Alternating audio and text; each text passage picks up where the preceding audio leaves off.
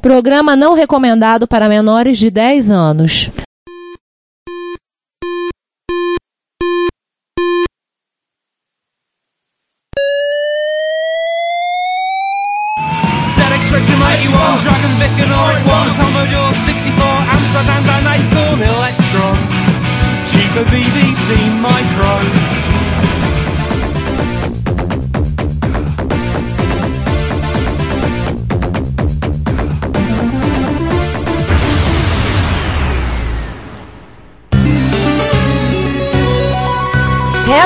Retrocomputaria, porque velho é o seu PC.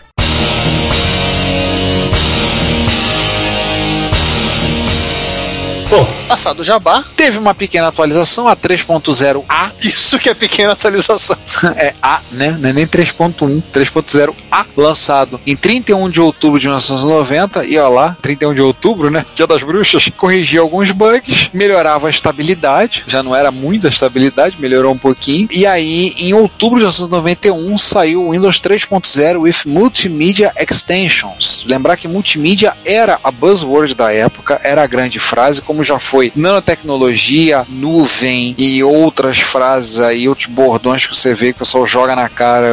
Continua isso igualzinho. Multimídia é futuro, multimídia vai salvar o mundo. Sim, na época era multimídia, todo mundo só falava disso. Era esse Windows 3.0 com extensões multimídia, preparava o ambiente para. Ele já acrescentava suporte à placa de som, as primeiras unidades de CD-ROM que usavam conectores proprietários que ligavam na placa de som e trouxe o Windows Media. Não, na placa própria. Era uma placa própria, não, já tinham, se ligava na placa de som. Os primeiros foram placas próprias. Algumas eram até interfaces SCSI simplificadas. MS-SEDEX, nessa altura que apareceu o MS-SEDEX, né? Para se juntar naquela salada de coisas de config AutoExec. Exatamente. E aí também surge o Windows Media Player. Só que nessa época o Media Player só tocava o Wave MIDI.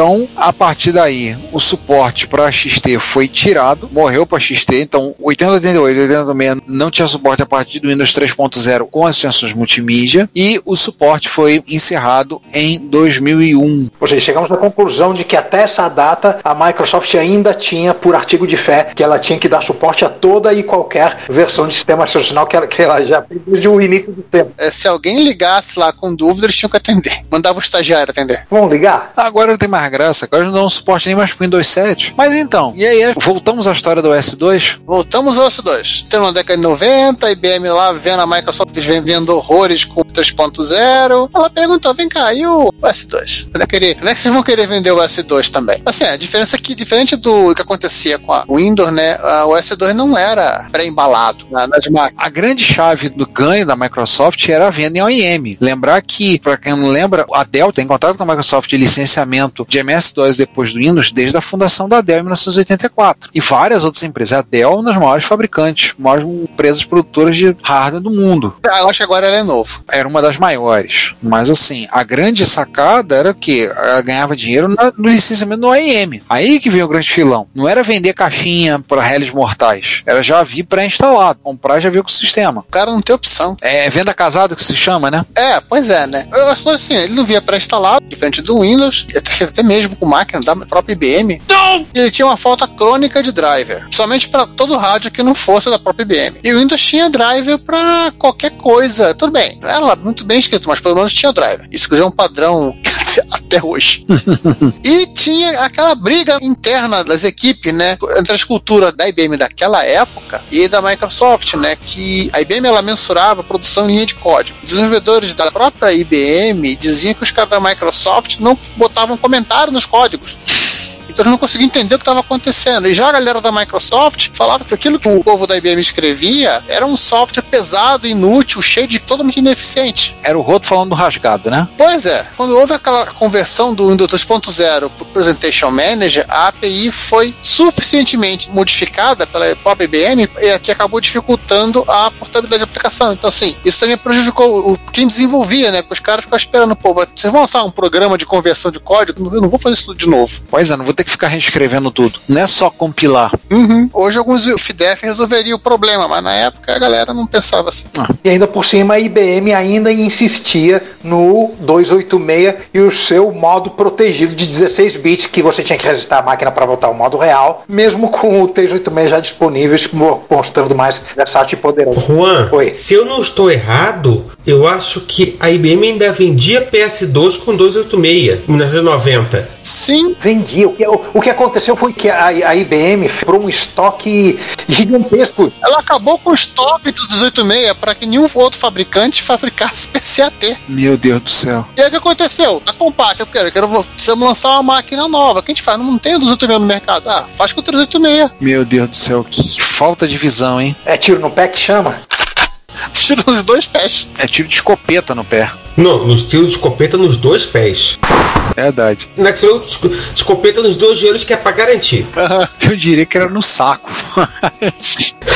Também é pra garantir mais ainda. Essa é uma coisa que eu gostaria de ler é a ata da- dessa reunião da IBM que alguém sugeriu. Compra todo o estoque de 386. Ou seja, ela forçou o mercado a migrar pro 386. E ela ficou com muito 386 sobrando. No nosso episódio What If, o, o Ato enxergou alguma realidade alternativa na qual a IBM não fez essa merda? Não me recordo. Eu acho que não. Eu acho que isso é uma constante temporal. Assim, se a gente tivesse paciência suficiente pra isso, poderia fazer um Atif única e exclusivamente de IBM. E não estamos falando da paciência do Windows. Não, no caso é paciência mesmo. Podemos pensar nisso pro futuro. Então, no final das contas, o que que tinha? A IBM queria enfiar o S2 para vender o próprio hardware dela. A Microsoft queria vender o Windows para garantir o seu espaço no mercado. Ele estava se defendendo. Então, com isso, o que, que acontece no meio da história? Os caminhos começam a se distanciar. E nessa relação turbulenta, começa a azedar. E aí, alguma coisa tem que ser feita. Vamos fazer. E fizeram. Chegou alguém lá, a galera dos panos quentes, né? Pera, gente, vamos fazer assim, não deixa disso. Vamos brigar, vamos ser todos coleguinhas. E chegaram num acordo. O acordo era que a IBM ia fazer o S2 2.0, que substituiu o S2 1.3 e o Windows 3.0. É? E a Microsoft ia fazer o S2 3.0. Então a ideia era o quê? A IBM vai fazer o S2 2.0, ele vai suceder o Windows 3, não haveria, em teoria, mais o Windows, e a Microsoft ia fazer o S2 3.0, que é dar continuidade a isso, seria feita a união de todos em paz, em segurança, todos correndo nus e livres nas campinas floridas, Em câmera lenta. dizendo que tá tudo aqui. Obviamente, como vocês imaginam, não, não deu certo. O contrato de desenvolvimento conjunto foi encerrado, foi um para cada lado, o amor se esvaiu, a IBM foi fazer o S2 sozinha e a Microsoft foi fazer o S2 3.0 em paz, que mudou de nome. Vocês já devem ter ouvido falar, o, Windows New Technology, ou Windows No Thanks, ou Windows Not Tested, ou Windows Network Trash, ou seja, Windows NT. Uma coisa curiosa disso tudo é que a coisa que eventualmente veio a se chamar OS2 3.0 é algo totalmente diferente do que originalmente seria o OS2 3.0, que foi desenvolvido, é, é o ARP, né? Ele foi desenvolvido é só pela IBM. A partir do 2.0. Gente do céu, que zo- E sobre o Windows NT, a melhor história ainda vai aparecer nesse episódio. Do nome Windows NT. Pois é. Então, o que que restou nessa história? Ambas manteriam os direitos sobre tudo aquilo que foi desenvolvido em conjunto até aquele momento. Por isso que o S2 conseguia rodar aplicações DOS e o Windows 16 bits. Então, o que foi desenvolvido junto, eles mantiveram o acesso ao código, hein? E eu acho que o Windows rodava aplicações OS 2.1. Não, não rodava, não. Bom, acho que- eu não sei nem se tinha. É porque é, é modo protegido, né? É. O S2.2, ele tinha o Windows 2.0 embutido pra poder rodar as aplicações. Sim, sim, eu lembro disso. E aí, em abril de 1992, saiu finalmente a versão 2.0 do OS2, e aí o OS2 entrando oficialmente, até que enfim, no 32 bits. Provavelmente foi nesse ponto que a IBM resolveu dar ao, ao estoque de 286 delas o mesmo destino que a Atari deu para os cartuchos de aterro extraterrestre. Jogou no, no aterro sanitário. Provavelmente. Só não foi o mesmo aterro porque já estava ocupado demais com cartucho de AT. Esse era o tipo da coisa que hoje em dia seria impensável, né? Ia nenhum mandar reciclar, mandar reaproveitar os componentes, tirar o ouro das perninhas dos processadores. Seria impensável. Com razão, né? É que na época era mais barato mandar enterrar. É. Na verdade, esses troços são cheios de coisa venenosa mesmo. Sim, sim, sim, sim, sim. E aí a gente vai falar de OS 2, mais de OS 2, deixa pra falar num episódio sobre o OS 2 no futuro. Se a gente fizer esse episódio de OS 2, a gente tem que chamar o último usuário de OS 2 que a gente conhece, né? Daniel Caetano, estamos falando de você mesmo. Quando você chegar e ouvir esse episódio, já vai sabendo. Já tá previamente combinado. Não, ele parou de ouvir depois daquela minha piada, esqueceu? É, é, eu vou convencer ele a voltar a ouvir. Não abandonar o episódio, não. Vou tentar convencer ele disso. É um risco que nós corremos. O Retrocomputaria é um podcast gratuito, ou seja, você gasta nada para ouvir nossos episódios, visitar nosso site, visitar nosso canal no YouTube, comentar, opinar, mas nós temos custos, nós investimos tempo, principalmente dinheiro nosso, para oferecer você o melhor conteúdo que pudermos proporcionar. O site continua sem anúncios, não queremos poluí-lo com propagandas e até aqui estamos conseguindo manter nossa meta. Então nós temos algumas maneiras que vocês podem nos ajudar no sustento do nosso trabalho. Primeiro, você pode nos fazer uma doação pagando um café. Na lateral direita do site tem um banner que se você clicar nele verá as opções que nós temos. Você pode fazer doação via PagSeguro, Mercado Pago, PayPal, além do nosso Pix. Se você quiser nos enviar o equivalente a uma garrafa térmica cheia de café, você receberá um brinde por nossa conta, a gente paga o frete. Você pode também comprar nossos itens que estão à venda no Mercado Livre, no LX ou no Shopee. Basta clicar na opção loja no menu superior do site você encontrará o link para adquirir camisa, cordão de crachá, cordão de pendrive e também o baralho de micros e videogames clássicos, que é resultado da nossa primeira campanha de financiamento coletivo. Você também pode adquirir o meu livro, o MSX-DOS Revelado, em edição impressa ou digital. Nós temos links de afiliados, que está ali na lateral direita do site. É só você escolher uma loja, fazer a sua compra e nós vamos ganhar uma pequena comissão sobre a sua compra. Se você quiser, você pode também participar das nossas campanhas de financiamento coletivo, do qual o baralho foi o primeiro e graças a vocês foi bem sucedida. Por último, aceitamos doações de hardware de micros clássicos. Entre em contato conosco, pois sempre temos interesse em micros clássicos que precisam de carinho e amor para dar alegria para muita gente. Todas as doações feitas por vocês, o lucro obtido nas vendas, os programas de afiliados são revertidos para a manutenção da estrutura que temos. Desde já, muito obrigado pelo seu apoio, seu reconhecimento não tem preço. Captei! Captei vossa mensagem, impalpável guru. E aí vamos para a família Windows 3, 3. ponto alguma coisa. Falamos já do 3.0, 3.0A, 3.0 com extensões multimídia e aí vai. Só que assim, né, o Bill tava sabendo que em abril a IBM ia lançar o S2 32 bits. Pera, temos que fazer alguma coisa. Temos que correr fazer uma coisa, temos que ofuscar. Em relacionamento de ex, né? Vai lá, então, acabou o amor e só sobrou ódio, né? Aham. Tem que gerar inveja pro ex, entendeu? Pro ex ficar se mordendo de raiva. Tem que espinafar, tem que espicaçar mesmo a vida dele, né? Tem que perturbar mesmo, bem relacionamento de ex mesmo, né? Então o que ele fez? Pegou o Windows 3.0 com extensões multimídia, enfiou as fontes TrueType. Até então você tinha fontes desse modo que eram as fontes da Adobe. Nós falamos disso lá no episódio do 116 e falamos disso também quando a gente falou sobre impressores, falamos um pouco de PostScript também. Fez correções de bugs, deu aquele tapa no sistema, né? E no dia 6 de abril de 1992, Plena segunda-feira, todo mundo cara inchada, cabelo despenteado. lançou o Windows 3.1. E aí, ele já não tinha mais modo real, ou seja, não funcionava mais XT, acabou XT. E nem MME, né? O MME já. Também, da mesma forma como ele era derivado do 3.0 MME. Então, com isso, não tinha mais suporte a XT. Limaram o CGA, graças ao bom Porque 200 pixels de resolução vertical, pelo amor, né? Deus me livre e me guarde, né? Mas você tinha o driver separado se precisasse. Tiraram o reverse pra tristeza do Steve Ballmer. Botaram o Minesweeper. Até hoje ele não se recuperou. Aí botaram o campo minado, que eu nunca entendi muito bem aquele jogo, mas tudo bem. Campo Minado é legal. Depois você entende a lógica, ele é legal. Eu nunca parei pra tentar entender a lógica dele. É que você tem que começar se arriscando. Cara, depois que você, você entende que o Campo Minado é um jogo feito para você jogar muito mais com o botão direito do mouse que com o botão esquerdo, fica muito melhor. E aí co- começaram a usar o conceito do arraste e solte, o drag and drop. É, ca- acabou o processo, né?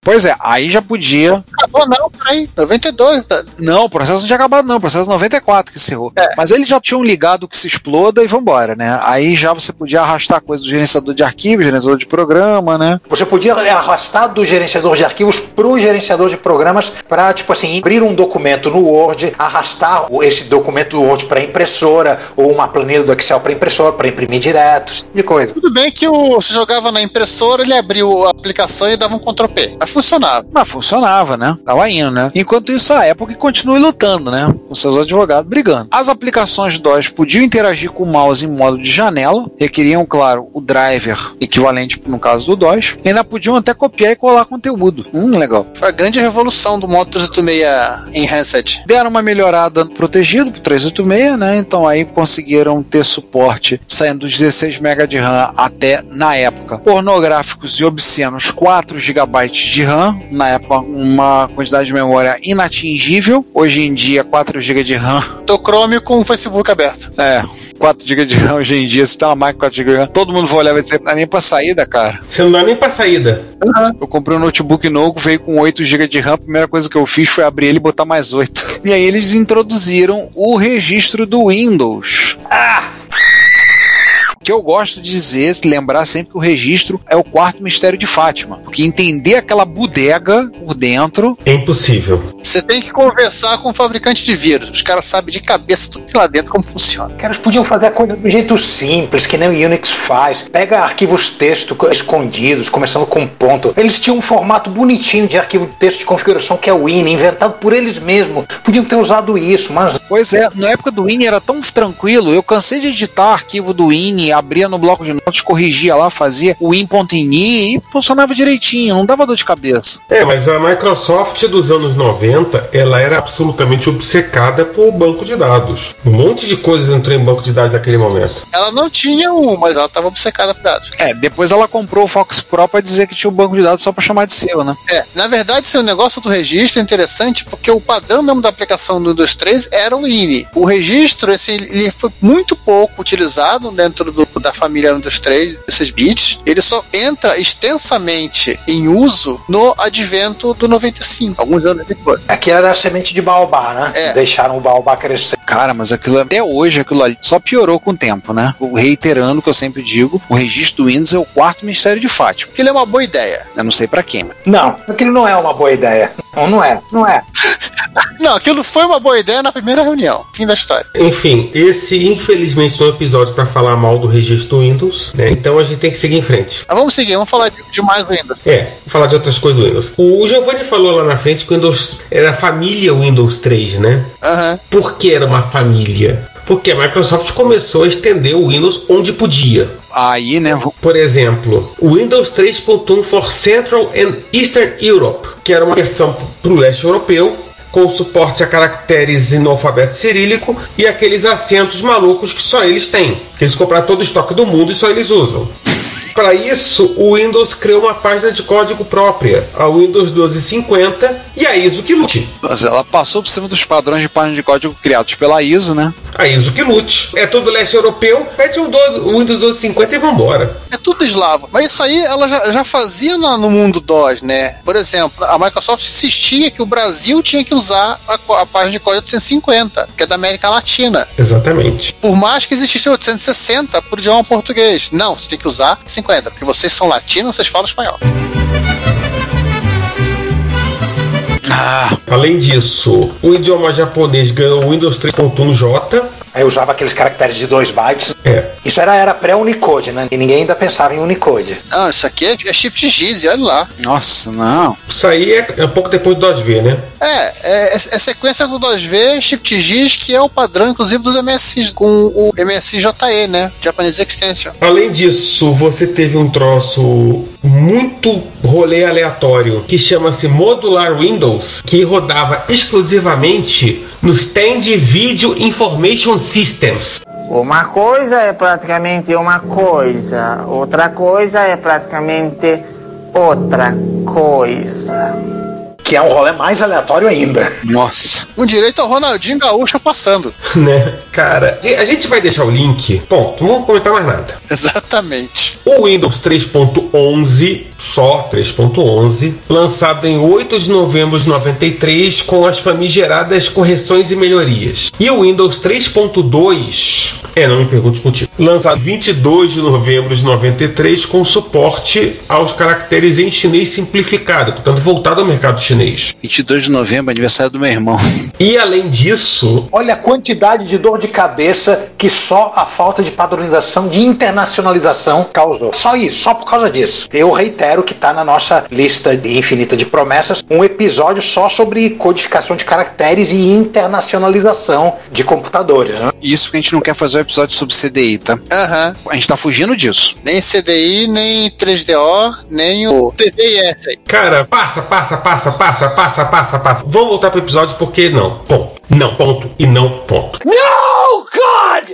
No, God, please, no! No! No! No! Vou falar uma coisa moderna então. No Windows 3.1, a Microsoft ela adicionou o suporte a uma coisa chamada computação orientada à caneta. Ah, o Windows for Pen Computing, eu lembro disso. Windows for Pen Compute. Isso lá no ano de 1992, que eram basicamente era o suporte a todos os drivers e aplicações necessárias para você usar um stylus ao invés do mouse, com direito a gesto para copiar, colar, fazendo coisa assim. Ele também implementava um teclado na tela para você digitar, aqueles famosos bloquinhos de anotação para você escrever e o computador falhar miseravelmente tentando identificar sua caligrafia. E claro, essa é uma era pré-Palm Pilot, né, Ricardo? Sim. Uma ferramenta para você ensinar o computador como seu, sobre seus garranchos. É, porque no, pra quem entendeu, a referência ao Palm Pilot é porque os Pilot eles facilitaram o processo criando uma forma específica de você escrever, que era o grafite. É, eles inverteram. Você que aprendesse a forma que o computador escrevia, e não o computador entendesse a forma que você escrevia.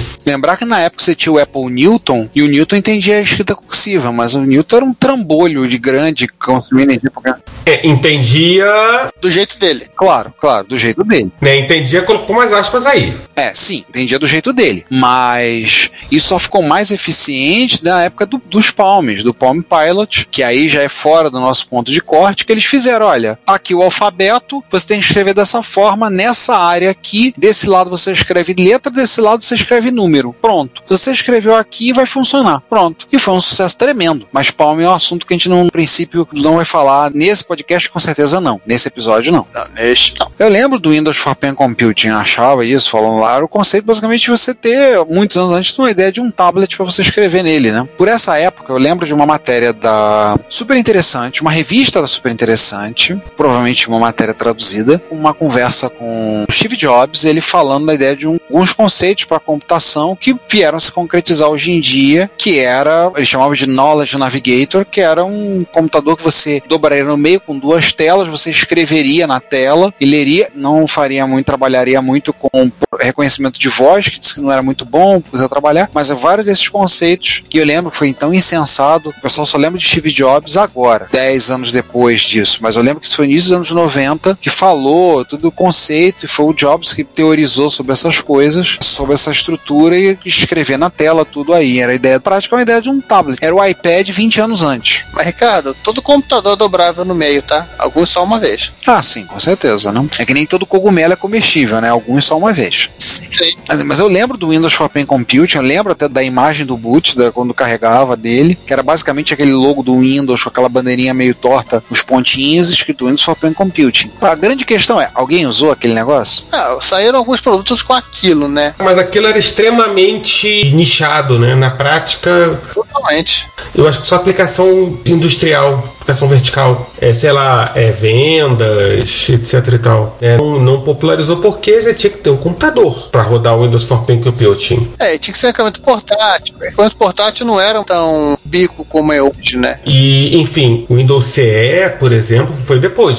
é, é depois do nosso ponto de corte. Hum, mas assim, mas o, essas bibliotecas, esse ambiente de desenvolvimento da PC, ele foi inserido no, no SDK da Microsoft. Quando saiu o Windows 95, eles lançaram a versão 2.0. Quando foi lançar o XP, também lançaram uma versão específica para ele. Até o momento, assim, que esse cara foi incorporado ao Windows para sempre. Foi na época do Vista. Cara, só no Vista. Só- Até hoje, sim, naquele monte de tranqueira que vem no Windows, tem o Pen Computing lá dentro. E vocês achando que a gente não ia falar do Vista nesse episódio, hein? Ahá. Que bosta, hein? Vamos falar de rede agora? Vamos falar da rede. Vamos lá, vamos falar de rede. Enfim, anos 90, todo mundo falava duas palavras. Só tinham duas coisas nos anos 90 que as pessoas falavam na computação: multimídia e conectividade. Multimídia, vocês lembram, a gente tratou lá no Windows 3.0 for Multimedia Extensions, O Windows Me. o MME. E a segunda, a Microsoft ainda não tinha tratado, correto? Correto. Correto. E não só não tinha tratado, como era a parte, a única parte do mercado de software em que a Microsoft não só não dominava, mas estava longe, muito longe de ser um player importante.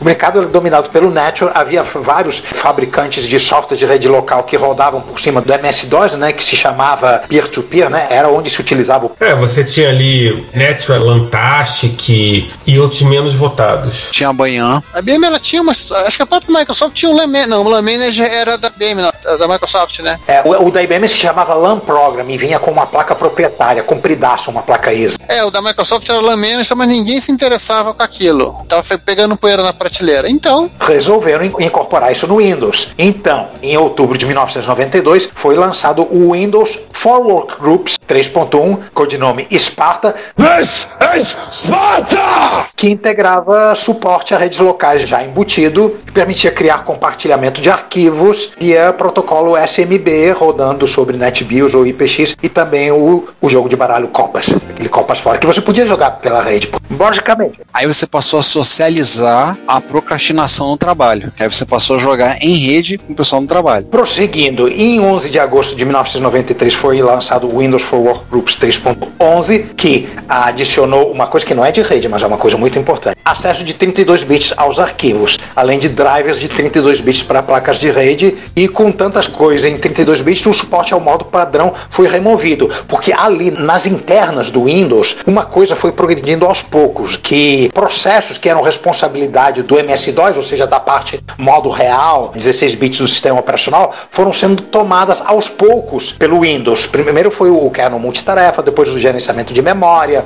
o chaveamento, né?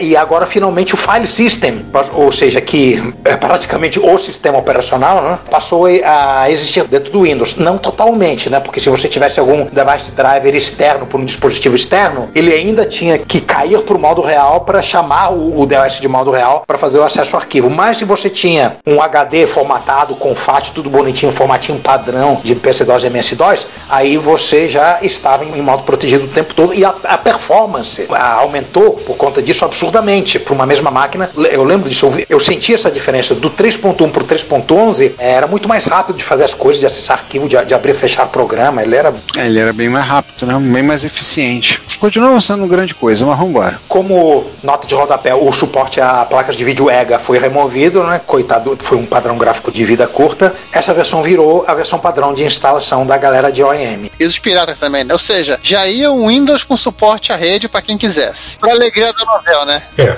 E o que temos mais de novo aí, ainda em rede, TCP/IP, aparece o padrão WinSock para você utilizar uma coisa que ainda estava no, no embrião para o mundo comercial, né, para o mundo pessoal, que era a internet. Mas ainda não provido pela Microsoft diretamente. Ela provia só o padrão, né, a API. O uso de TCP/IP dentro do Windows era provido por, um, por softwares de terceiros, né, que implementassem a API WinSock. O mais famoso deles era o Trumpet WinSock. Nossa. Quem tem mais de uma certa idade vai ao ouvir esses dois nomes, essas duas palavras, Trumpet e WinSock, vai ter aquelas memórias dos primeiros acessos à BBS, dos primeiros acessos à internet, dos primeiros acessos à internet usando o BBS como gateway. Só não espero que ninguém caia no chão tendo um ataque. Por favor, gente, controle. E aí, com a versão 3.11 do Windows for Groups, a Microsoft introduziu a sua versão da seu stack TCP/IP, nome e código Wolverine.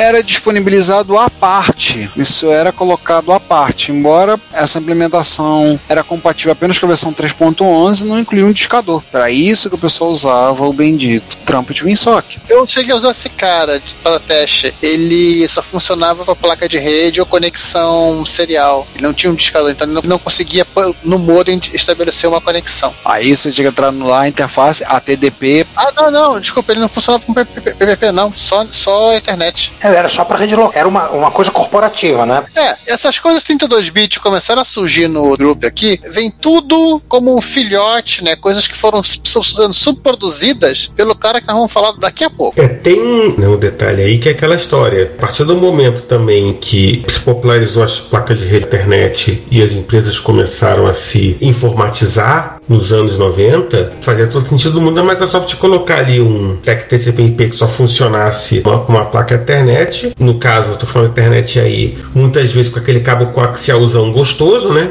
Aquele que você tinha que lembrar de terminar, que senão dava ruim. Às vezes nem era Ethernet, mas era a placa para rede local, né? Não era É, ligação por modem. Podia ser token ring. É, esse cara aqui, esse, o Wolverine, o sistema de arquivo e outras coisas, todos eles, eles surgem como do- subprodutos do desenvolvimento do novo sistema operacional. Então, assim, olha, estamos fazendo computador aqui, vamos testar. Até porque eles precisavam testar uma, a camada de compatibilidade com 16 bits, porque eles não podiam cortar o, o cordão umbilical do 16 bits para a próxima versão do Windows. E se eu me lembro bem, não sei se já nessa época, a Microsoft já estava usando o código do BSD.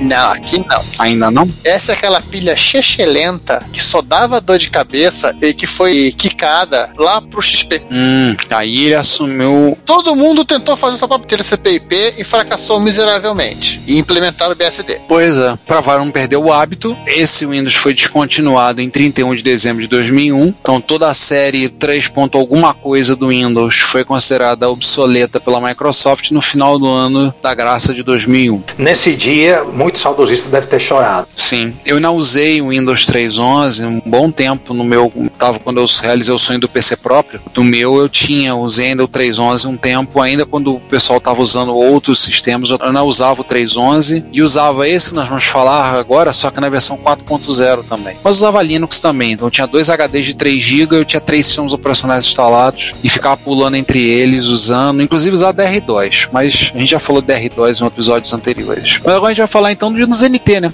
Isso. Windows NT. Vamos lá. Tubo 98. 88. Ai, que burro, dá zero pra ele. Opa, desculpa, de 88. Só uma coisinha, todas as piadinhas com a sigla NT eu já fiz lá atrás, tá? Então não vou fazer nenhuma agora. Você volta lá pra ouvir as piadinhas que eu já fiz. Todas as piadinhas cretinas. Tem uma nova ainda. Em 88, a Microsoft já decidiu com os coleguinhas tinham que fazer um sistema operacional compatível com o S2 e também com o POSIX. Abre parênteses, está de acordo com as regras do POSIX, é quase um pré-requisito para você vender coisas para o governo norte-americano. Fecha parênteses. É, o comitê POSIX ele determina o conjunto de regras que determinam para um sistema operacional ser considerado padrão Unix, né? Aham. Eu lembro da história do Linus Torvalds. Não, eu acho, eu acho que a princípio não tem comitê POSIX, não tem Não necessariamente Unix. força sobre, sobre o que é Unix, não é necessariamente. É. Na prática acaba sendo, mas na verdade você pode ter sistemas POSIX que não são Unix. E só determina uma, um- uma série de coisas que você tem que seguir para vender para o governo, no caso dos Estados Unidos, ou então, enfim, porque na prática o governo dos Estados Unidos exige que você compre coisas com POSIX. Na prática, o POSIX é pesadamente inspirado em como o Unix é. Então, se você faz um sistema operacional, ele segue o padrão POSIX, e você já seguiu 80% do caminho para ele ser um Unix. É, só que os outros 20% envolvem o dinheirão para ganhar o nome Unix.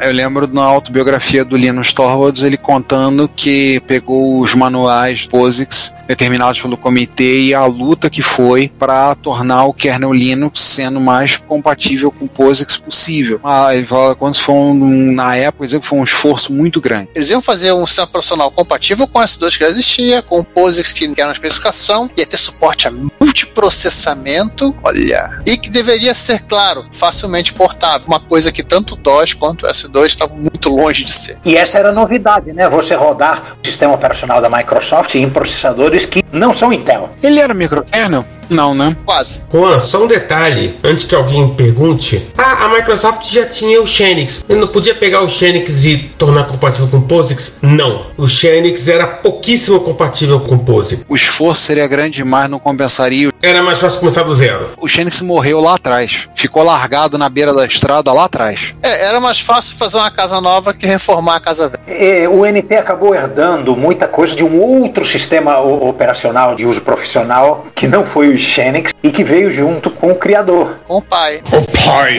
eterno e inefável. Veio com o DNA, né? Então assim, precisamos fazer um sistema operacional, gente. Quem aqui já fez sistema operacional? Levanta a mão. Ninguém levantou a mão. Não, já tinha uns carinha do MS-DOS, né? Os carinha que falavam, não, a gente já participou do MS-DOS. Não, tô fazendo sistema operacional. É, tem, tem os carinhas do S2. Só que alguém, algum amigo disse, ó, eu tô com um amigo lá no deck, que ele tá sem ter o que fazer. Chama ele pra cá. E era o David Cutler, né? Que era o arquiteto-chefe do VMS. Sistema operacional dos famosos VAX da DEC. A ideia de chamar o sistema de Windows NT é dele porque WNT quer dizer VMS mais um. V mais um W, M mais um N, S mais um T. Bite my shiny metal ass. É o tiozão do churrasco. É a mesma brincadeira de HAL e IBM, do 2001 Odisseia no Espaço. Exatamente. Open the pod bay doors, Hal. I'm sorry, Dave. I'm afraid I can't do that. Na época ele estava trabalhando num sistema operacional para uma máquina baseada num processador lá, o processador Prism. Era um sistema operacional chamado Mica. Ó, mora MS6 for me. DEC cancelou o projeto do Mica. Do Mica não. Aliás, ele cancelou o projeto do David Cutler baseado nesse processador. Ah, cancelou o Prism também, né? Porque o Prism não, não, não vingou. Depois que ela fez o Alpha, né? É. E aí, fazer o projeto cancelado, a Microsoft ofereceu mais, foi lá o David Cutler e mais 20 engenheiros se mudaram para Redmond, foram trabalhar na Microsoft. E aí a, a DEC entendeu que código do Mica estava rindo da Microsoft, não foram só os engenheiros, os caras levaram o código. É, cada um colocava o código fonte embaixo do braço. Treze piratas sobre o caixão. Ho, ho, ho, ho, ho. E uma garrafa de rum. Os caras levavam o código debaixo do braço, levaram pra lá. Ou seja, o que a DEC fez? Processou a Microsoft. Mais uma vez, o, macaquinho, né, o processímio, aparece novamente aí. Depois chegaram um acordo, a Microsoft foi lá e desembolsou 150 milhões de dólares e se comprometeu. Vamos portar o Windows NT para o Alpha, que era o processador de 64 bits. O primeiro processador de 64 bits do mercado, feito pela DEC. Primeiro, assim, atingiu um grande público, né? Isso, aí, isso aqui foi 89, mais ou menos, entrava em 90, então assim, já estava para ser lançado, foi lançado em 91, 92 o Alpha. Sim, sim. O trabalho começou em novembro de 89, começaram a desenvolver, vamos fazer a versão 3.0 do S2, lembra a história do 3.0 do S2? Internamente era o NTOS2. Nossa. Nitóis. Cara, a ideia era usar ele no processador o i860XR da Intel. Gente, eu lembro disso. Não era um RISC? Era um RISC bizarro da Intel. Era um RISC tão bizarro, tão bizarro que acho que ninguém usou. Foi o Itânio da sua geração. so. Por aí mesmo. Aí rapidamente eles trocaram pro MIPS R3000, que era o processador, por exemplo, das Silicon Graphics e outras plataformas, muito comum na época. Depois eles pularam pro 386 em 1990. Ah, vai ser mais fácil, já, a gente já conhece. Tá vendo, usuário de Windows? Vocês estão usando o S2, tá vendo?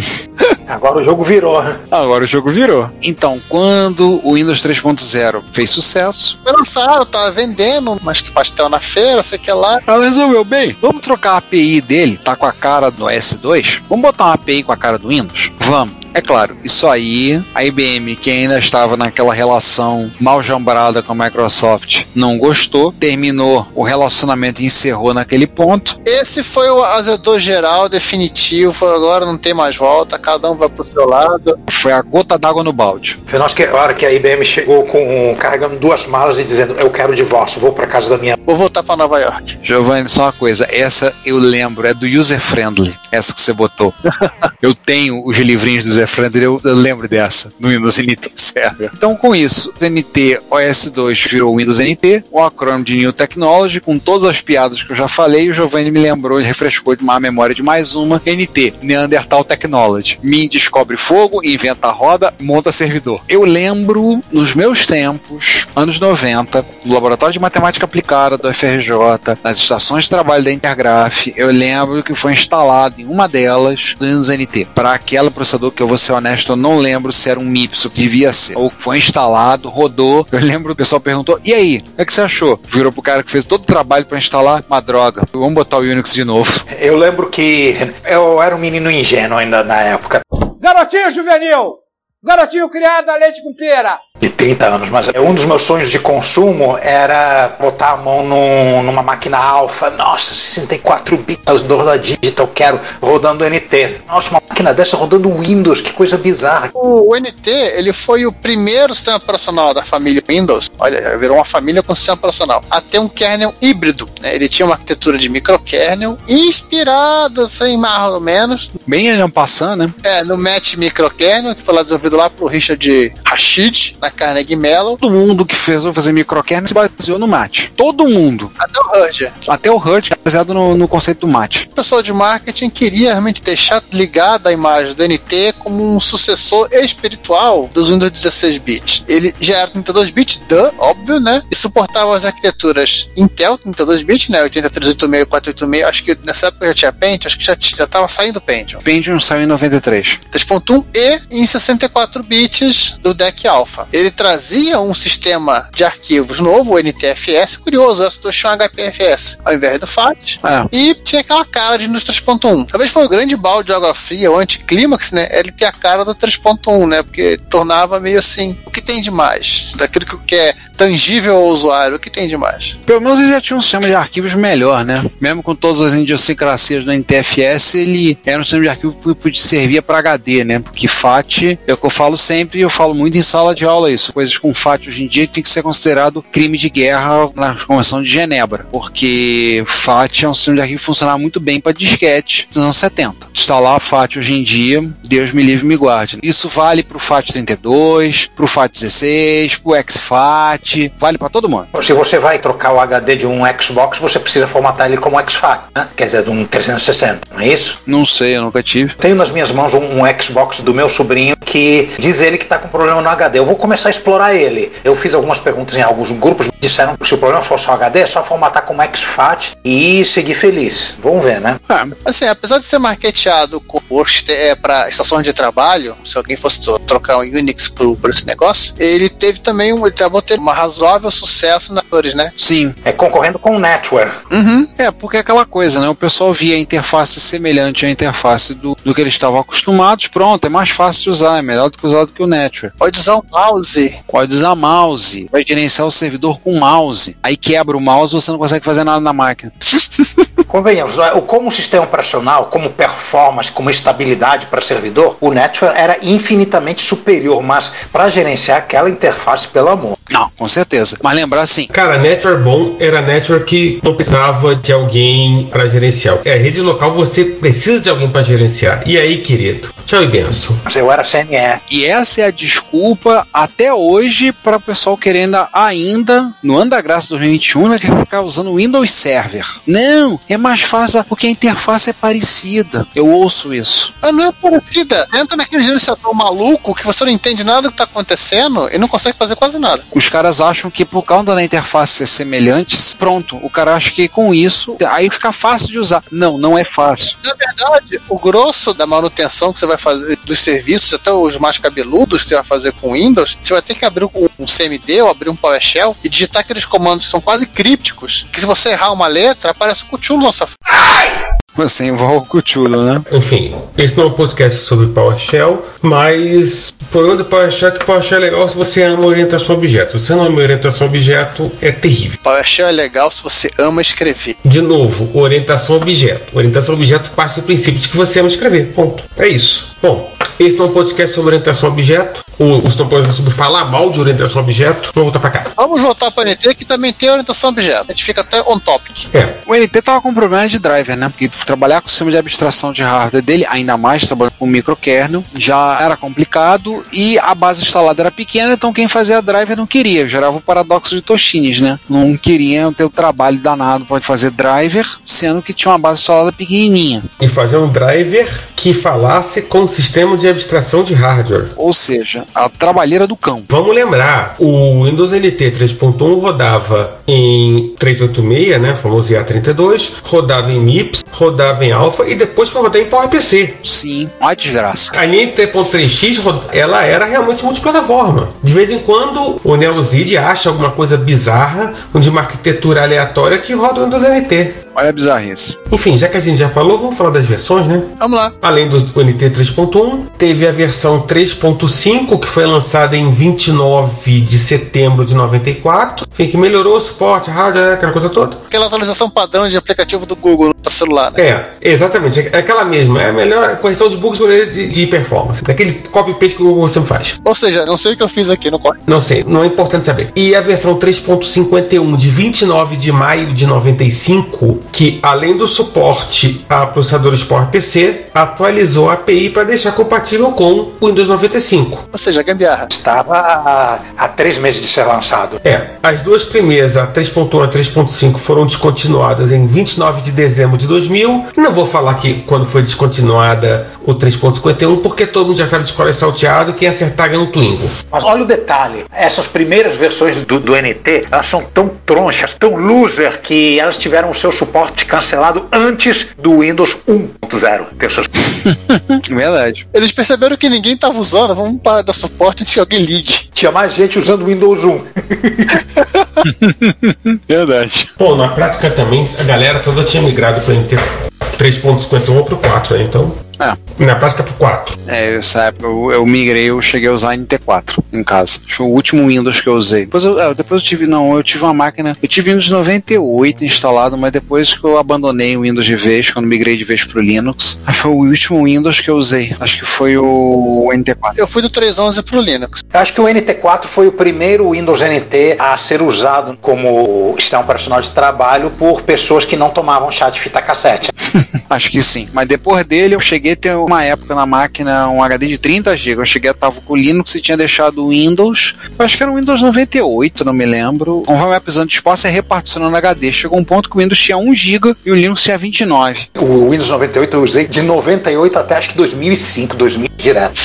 Aí eu olhei, cara, assim, cara, não preciso mais de você. Dei um peteleco, ele pra fora e formatei o HD e reinstalei o Linux. Você que está assistindo a gente no celular enquanto dirige, muito obrigado, dá para assistir sim. O Retrocomputaria está disponível em vários serviços de áudio. Podemos listar entre eles o YouTube, o Apple Podcasts, o Spotify, o Deezer, o TuneIn, o Stitcher, a Last FM e vários outros. Não deixe de nos ouvir, comentar e convidar outros a conhecer o nosso trabalho. Muito obrigado. Eu sou contra também a violência contra o animal. Mas então vamos chegando ao fim da nossa história, vamos chegar. É, chegamos ao último bloco desse episódio. Agora vai, hein? Sim, estamos chegando a Chicago. Agora vai na. Isso. Onde o fim é o start. Aham. Pois é. Por essa época, em 1991, a Microsoft anunciou que estava iniciando o desenvolvimento de uma nova geração de sistemas operacionais da empresa, usando processamento distribuído, nova interface gráfica, sistema de arquivos orientado a objetos. Esse sistema tinha o nome código Cairo. Inclusive tinha a velha piada que dizia que era por que, que era Cairo? Por causa da distância da, de Redmond até a cidade do Cairo. Era o tempo, questão do tamanho do código. O pessoal falava essas histórias. Por que, que era Cairo? A versão seguinte seria Centauri. O seria Alpha Centauri, verdade. Esse projeto foi cancelado no ano de 1996 sem lançar nada. Sem lançar um produto, né? Assim, isso aqui, ó. Pegamos a bacia do Cairo, né? Chacoalhamos aqui e botamos numa caixinha. Assim, a coisa mais próxima de um rascunho disso aí foi que foi parar dentro do NT 4.0. Tem tecnologias que estavam no Cairo que nunca apareceram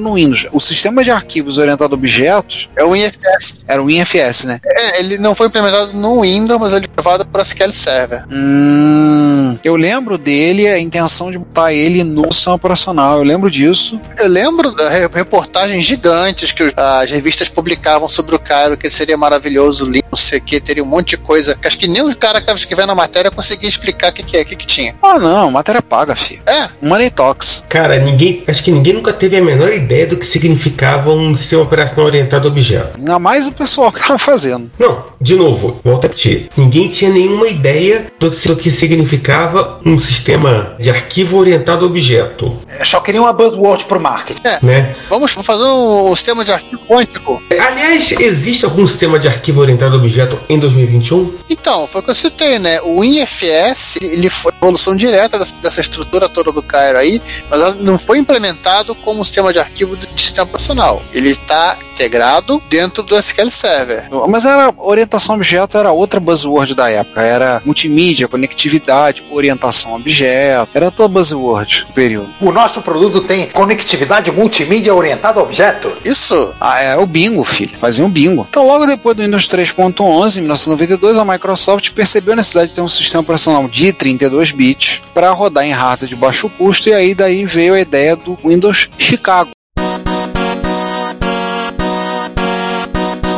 A ideia era lançar ele em 1993. É, né? Acontece nas melhores famílias. Acontece, né? Seria o Windows 93 e foi sair o Windows 95. O foco era tornar ele mais fácil de ser instalado e configurado para o usuário, né? É, o foco é, literalmente não era melhorar nada. Assim, não mexe. Vamos apenas fazer coisas para facilitar, pro cara não encher o saco e pro cara não ter que rodar DOS. Então daí, o Windows, o Chicago, ele teria sua própria versão de DOS enfiado lá dentro dele, para o usuário não ter que comprar um DOS para eles. Né, Caldeira? Para quem não lembra, a Caldeira vendia na época o DR2 e o DR2 era melhor do que o MS-DOS. E ela processou a Microsoft e ela ganhou uns anos depois, mas ela ganhou. Pois é. Então ela embutiu o MS-DOS 7.0, a última versão do DOS em caixinha foi a 6.22 e no momento que a Microsoft em, em, anunciou o encerramento do desenvolvimento, começou o projeto do FreeDOS, cujo símbolo é aquela baleiazinha, meio cabeçudo. O MS-DOS 7.0, codinome Jaguar, putz, não tinha como dar certo. Jaguar, o Atari Jaguar, ele rodava uma versão específica do kernel 32 bits do Windows 3.1, cujo nome código era Cougar. Gente, era só gato, Jaguar. Uhum. Só gatinho. O último ia ser quem? O Alley Cat, o Stray Cat, né? Leopard. Não, Stray Cat, Alley Cat é o profissional como um todo. Eu vou te contar, né, do jeito que tá. Então, esse virou o kernel do Chicago. Literalmente, eles pegaram o MS2 gambiarrizado e juntaram um Windows gambiarrizado e fizeram o sistema profissional. E aí foi chamado, de, depois de Chicago, foi chamado de Windows 4, Windows 93, mas todo mundo conheceu ele como Windows 95.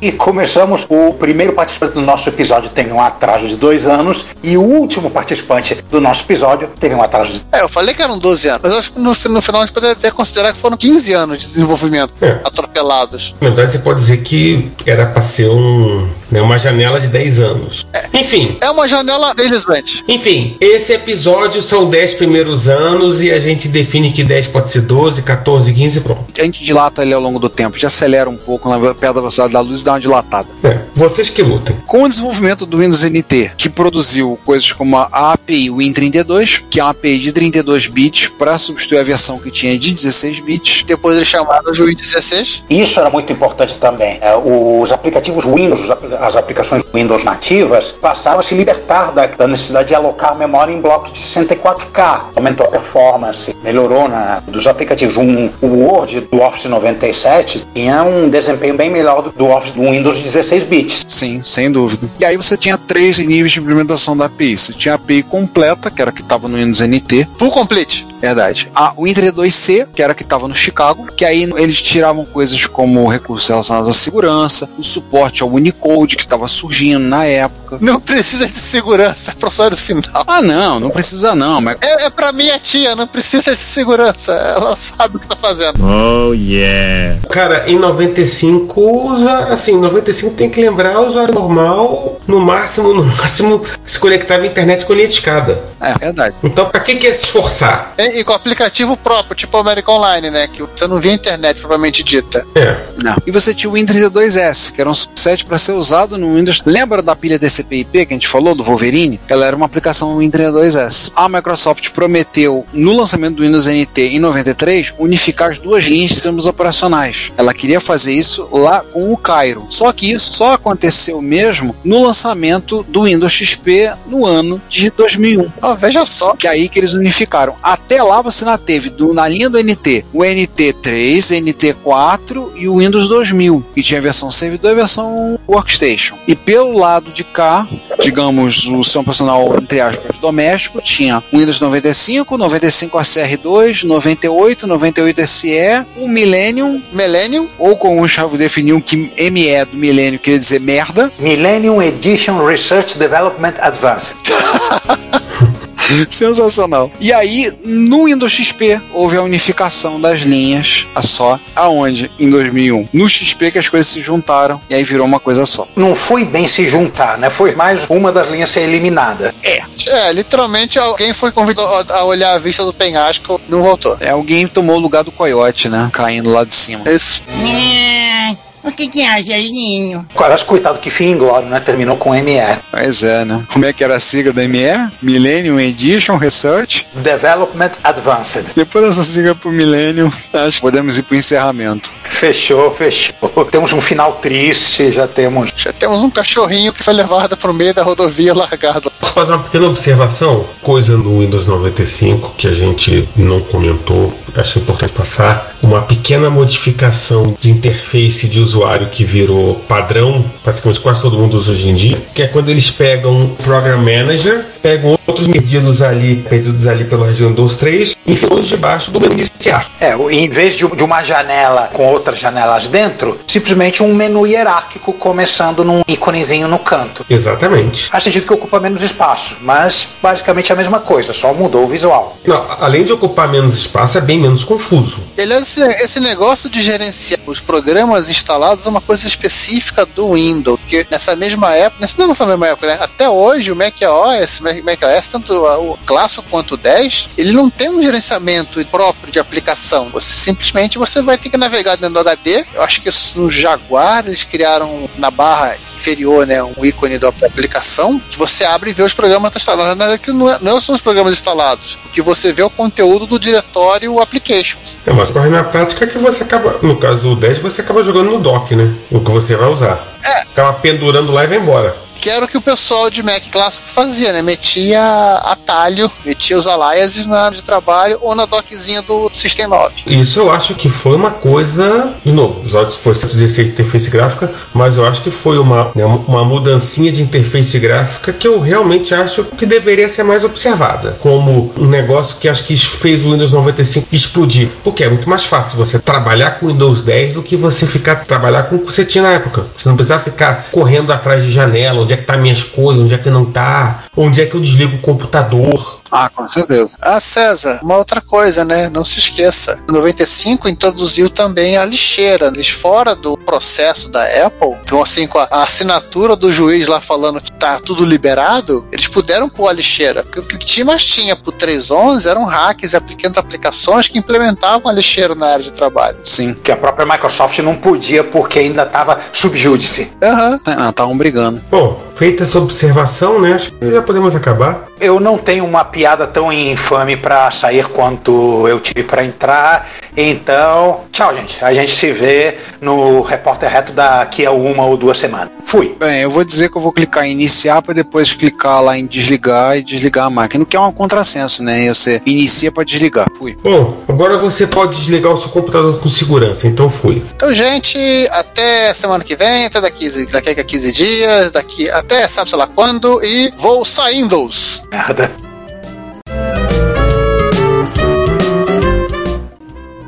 Eu sou Laércio Vasconcelos e você está ouvindo Retrocomputaria.